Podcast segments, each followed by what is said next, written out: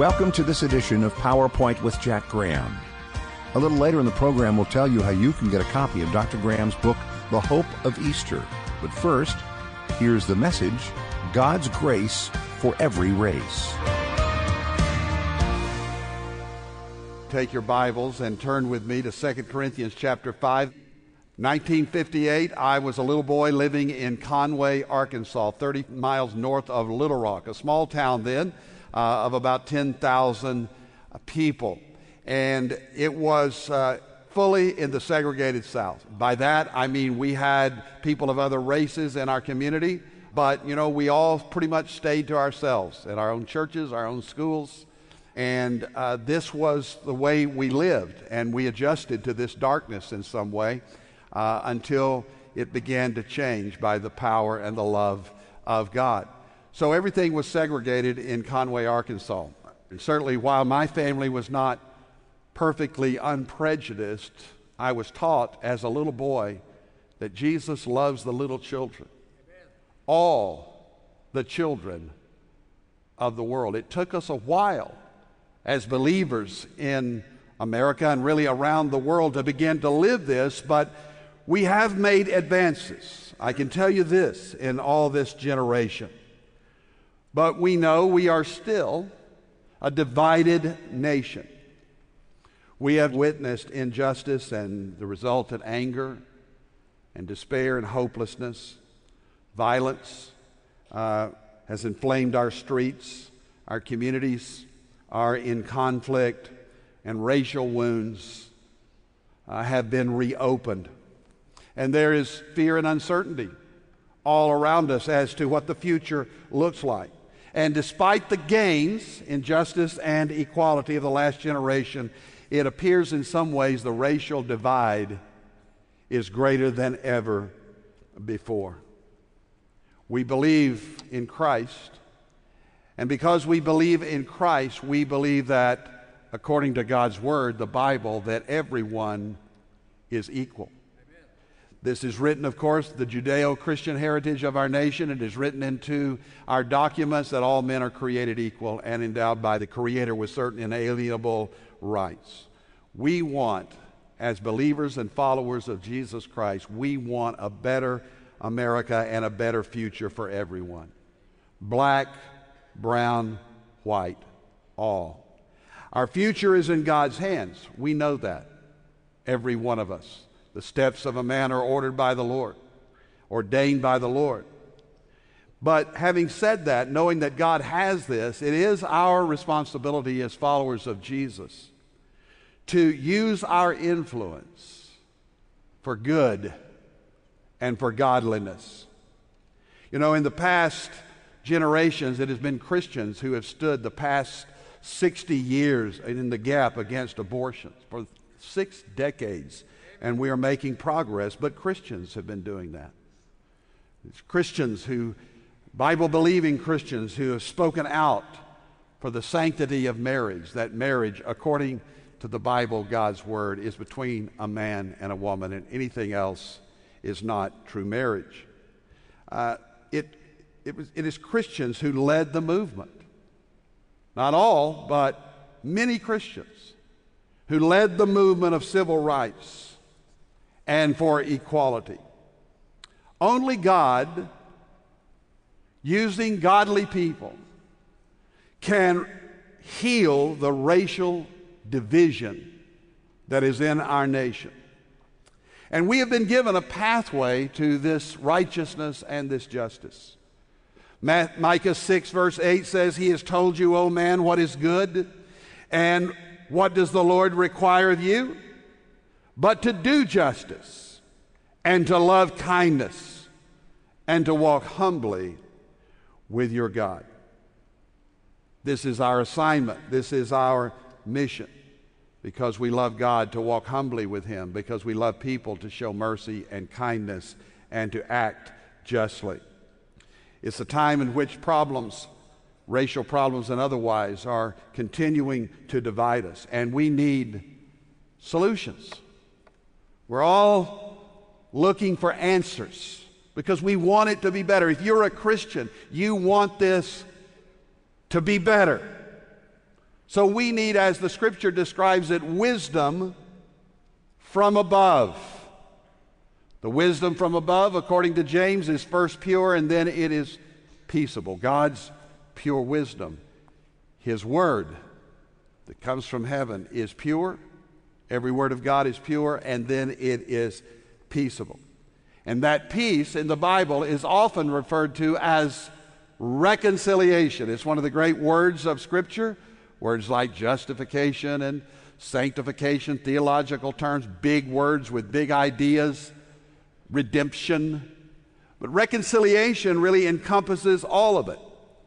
In 2 Corinthians 5, beginning at verse 17, it says, Therefore, if anyone is in Christ, he is a new creation. The old has passed away, behold, the new has come. And all this is from God, who through Christ reconciled us to himself and gave us the ministry of reconciliation. So, ours as reconciled people is the ministry to us is the ministry of reconciliation. What is that? Verse 19. That is, in Christ, God was reconciling the world to himself, not counting their trespasses, that means their sins and disobedience against them, and entrusting to us. Entrusting, circle that, entrusting to us the message of reconciliation. Therefore, we are ambassadors for Christ, God making his appeal through us. We implore you on behalf of Christ to be reconciled to God. Another scripture I want you to see at the outset Ephesians chapter 2.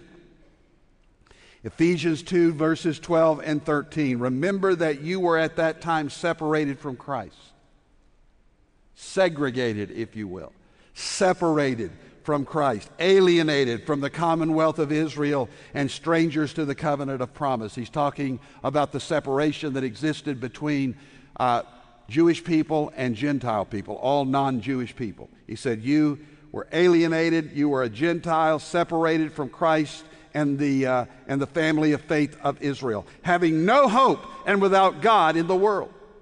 But now, Verse 13, but now in Christ Jesus, you who were once far off have brought, been brought near by the blood of Jesus. First point is we are reconciled in Christ by God's grace. Reconciled in Christ. The word reconciled means to be brought back together, to be brought together. How can two walk together except they be agreed, the scripture says. So, what this is saying is that in Christ we are all welcomed into the family of God. That we are members of one another in Christ. We are one in Christ. That God is no respecter or discriminator between people or people groups. We put people in classes and colors and categories. We often classify people according to their affluence or their age or their appearance or their accomplishment. But with God, really there is only there are only two classes, two categories those who are in Christ and those who are not. Those who are in grace, God's amazing grace, and those who are not. We know God does not look on the outward appearance. When David was chosen as the king of Israel, he was the least of the least among his brothers, but Jesse was sent by God and chose David. Why? Because Jesse said, God does not look upon the outward appearance, but God looks upon the heart. God does not see skin, God sees the soul. Jesus welcomed everyone who came to him. From the smallest child, he said, Let the little children come to me, for of such is the kingdom of heaven. To the oldest adult, a man like Nicodemus, a Pharisee who came to Jesus by night, he said himself, How can an old man be born again? When Jesus said, You must be born again. He said, How can an old man be born again? And of course, Jesus was talking about the new birth, salvation in Christ. Whether it was religious Pharisees or Jews or Samaritan women, often considered outcasts in the culture of the day, Roman centurions, everyone who came to Jesus was welcomed and still is. I do know this that according to the scripture, every person born on the face of this earth is loved and leveled at the cross. You're listening to PowerPoint with Jack Graham, and today's message God's grace for every race. The resurrection of Christ tells us that as we trust in Him, He gives us a future and the hope of eternal life. We want to strengthen you in that hope this season with Pastor Jack Graham's book, The Hope of Easter. It's our thanks for your gift to take the gospel to more people across our hurting world through PowerPoint. For a limited time, your gift will be doubled by a $150,000 matching grant. So call now to request your copy of The Hope of Easter when you have your gift doubled by the match. Call 1 800 795 4627. That's 1 800 795 4627. You can also text the word HOPE to 59789. And don't forget to visit jackgraham.org where you can shop our e-store, give a gift online, or sign up for Dr. Graham's free daily email devotional. Our website again is jackgraham.org. Now let's get back to today's message God's grace for every race. The answer to the racial questions of our own day and of our own time is not in critical racial theories, which typically are Marxic and toxic. The answer to the racial issues and solutions for our time is not socialism, but Jesus and the gospel of Jesus Christ is the solution to the racial problem of our time. We as Christians, we as followers of Jesus, Christians, we believe in justice but not social justice per se.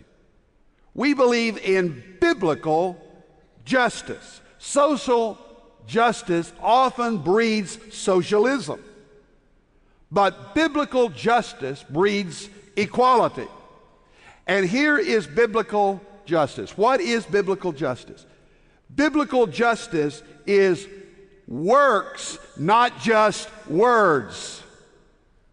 Our biblical worldview is that the root of the human problem is sin and the sinful heart, which divides us and separates us from God and separates us from one another.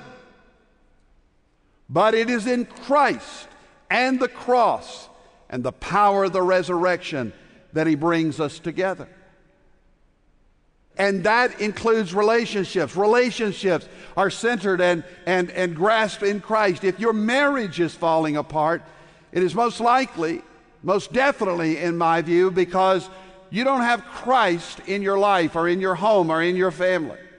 Because in Christ, Everything holds together. No wonder your life is falling apart. No wonder your marriage is falling apart. No wonder the nation is coming apart because we don't have Christ at the center holding things together. We stand together at the cross where we find commonality and community. We stand together under the precious blood of the Lord Jesus Christ and the only color that God really sees is the royal red blood of Jesus, who saves us by his grace, every race, every face, by his grace. And this redemption brings then reconciliation. Jesus, according to Ephesians 2 14 and 16, for he himself is our peace, who has made us both one and has broken down in his flesh the dividing wall of hostility by abolishing the law of commandments expressed in ordinances, that he might create in himself a new man in place of the two, so making peace, and might reconcile us both to God in one body through the cro- cross, thereby, love this phrase, killing the hostility.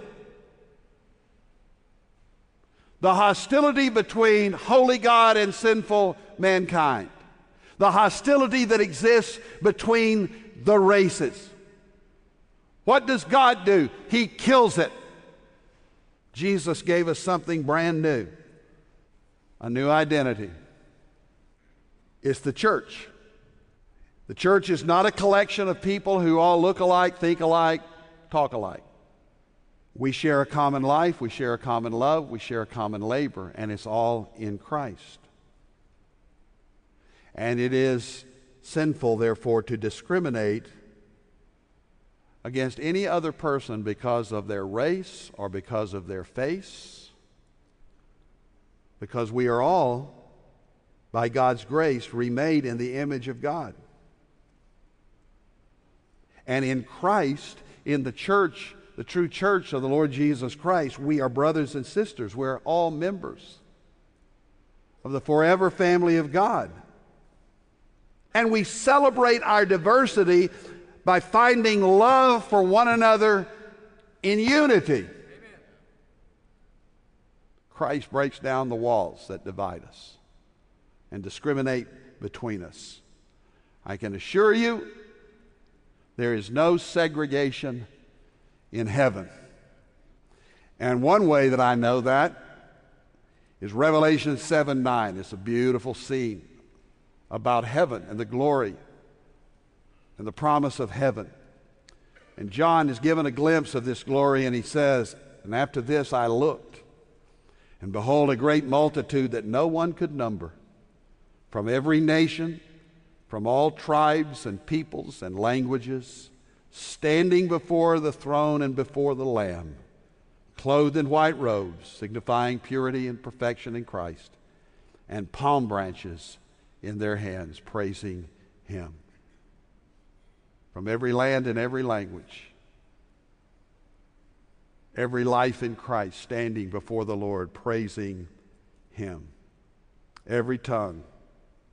Oh, for a thousand tongues to sing our great Redeemer's praise. I know this when you read your Bible, for example, in the book of Acts, there were three conversions Acts chapter 8, Acts chapter 9, Acts chapter 10. Three powerful conversions. And they're not there in succession by accident. Because each one of these three conversions described represents a strain of humankind since the days of Noah and the sons of Noah. When Noah and his family came off of the ark, his family and his family only survived to replenish the earth. And there were three sons and their wives. And the three sons of Noah, Shem, Ham, and Japheth, then reignited or reproduced the rest of the human race. And these three brothers, the sons of Noah, became the great three strains of humanity. Ham and the sons of Ham settled in the African region of the world and the Ethiopian region of the world. Shem, the sons of Shem, are the Shemitic people. You can hear it Semitic, Shemitic. The Shemitic people, the Middle Easterners, the brown skinned peoples of the Middle East primarily. And then Japheth and the sons of Japheth settled historically in the European regions. So you got Shem, Ham, and Japheth. The African region, the Middle Eastern region, and the European region of the ancient world, and thus the rest of the world ultimately. So in Acts chapter 8, this is really, really beautiful. In Acts chapter 8, there was an Ethiopian, a black man, who had been to Jerusalem to worship God, returning home. He was a high profile leader in Ethiopia. He was returning home, he was empty. But God put it on the heart of Stephen, a deacon, to go to the desert, and there was a divine appointment. This man, the Ethiopian, the black man, was reading his Bible, and, and, and Philip, the deacon, got up in the chariot with him and shared Christ with him. In fact, in Acts chapter 8 and verse 35, it says, Philip opened his mouth, and beginning with the scripture, he told him the good news about Jesus. And so this man, the Ethiopian, was saved, he was baptized, and he returned to his homeland with the message of Christ. In Acts chapter 9, you have a Shemitic man, Saul of Tarsus. Saul of Tarsus, a murderer of Christians, a persecutor, a terrorist of the first century, who was confronted by Jesus Christ on the road to Damascus, he was dramatically changed. And how was he changed? How was this man converted? Acts chapter 9, verse 5. He said, Who are you, Lord? That is Saul, who became Paul. Saul the missionary, who became Paul, or Saul the murderer, who became Paul the missionary said, Who are you, Lord? And he said, I am Jesus whom you are persecuting. And so it was Jesus who saved this man from the Middle East, a Shemitic. And then in Acts chapter 9, there was a Roman centurion, an Italian, a European, if you will, who was seeking God. And God sent Peter against Peter's own will initially because Peter was discriminating between Jews and Gentiles. And he thought that Christianity at that time, he just thought it was for people like him. But God convinced him and prompted him, and he went, and he was ultimately obedient. And he shared the gospel with this, with this son of Japheth. And in Acts chapter 10, look at it. So Peter opened his mouth and said, Truly, I understand that God shows no partiality but in every nation, anyone who fears him and does what is right is acceptable to him. As for the word that he sent to Israel, preaching good news of peace through Jesus Christ, he is Lord of all. Do you see it? This is God's grace for every race.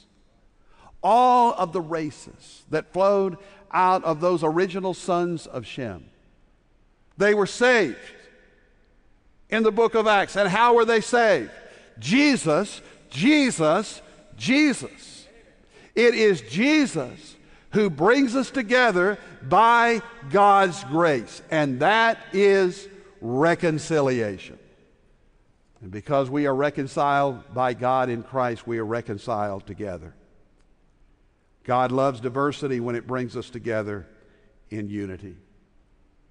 And the church is to be a colorful mosaic of many people of many natures, nations, all equal racial sins denies the inherent dignity of all people. It is particularly sinful, this racism, this discrimination, when it shows up among Christians and in churches. It cannot be. Along the way, we as Christians, including yours truly, we have made plenty of mistakes in this area. And we repent of our own sins. As an athlete, I learned not to dwell on previous failures. But when you make an error, and I made a few, the best thing you can do for yourself and you, you can do for your team is to learn from your error and be ready for the next play. We should do it by listening to one another. Many people of different races, we don't even know each other. But it's when we know each other that we begin to understand each other and love one another and then serve one another. For you, this may start in forgiveness, learning to forgive those who have hurt you, and trust in a God who will help you and those who love God. Again, biblical justice is works, not words. And as we as Christians determine to love God, then we will love one another. And that's God's answer to the questions of race. You're listening to PowerPoint with Jack Graham, and today's message God's grace for every race. This Easter time, we invite you to journey with Pastor Graham through the last week of Jesus' life on earth through his book titled The Hope of Easter. Deepen your hope in Christ and reignite your desire to share Him with others as you meditate on the incredible events of Jesus' Passion Week. The hope of Easter comes as a thanks for your gift to help more people experience the hope of Jesus Christ as together we proclaim His gospel all around the world. And for a limited time, your gift will be doubled by a $150,000 matching grant, so it's worth twice as much.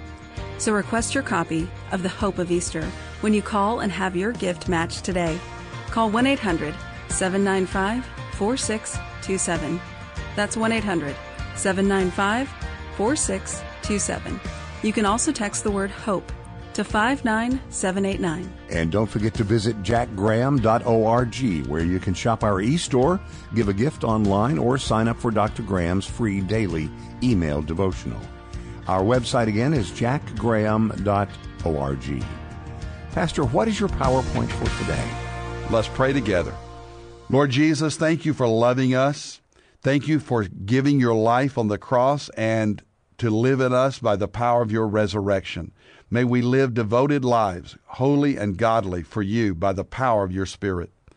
We pray that this day you will teach us and our children to love others as you have loved us.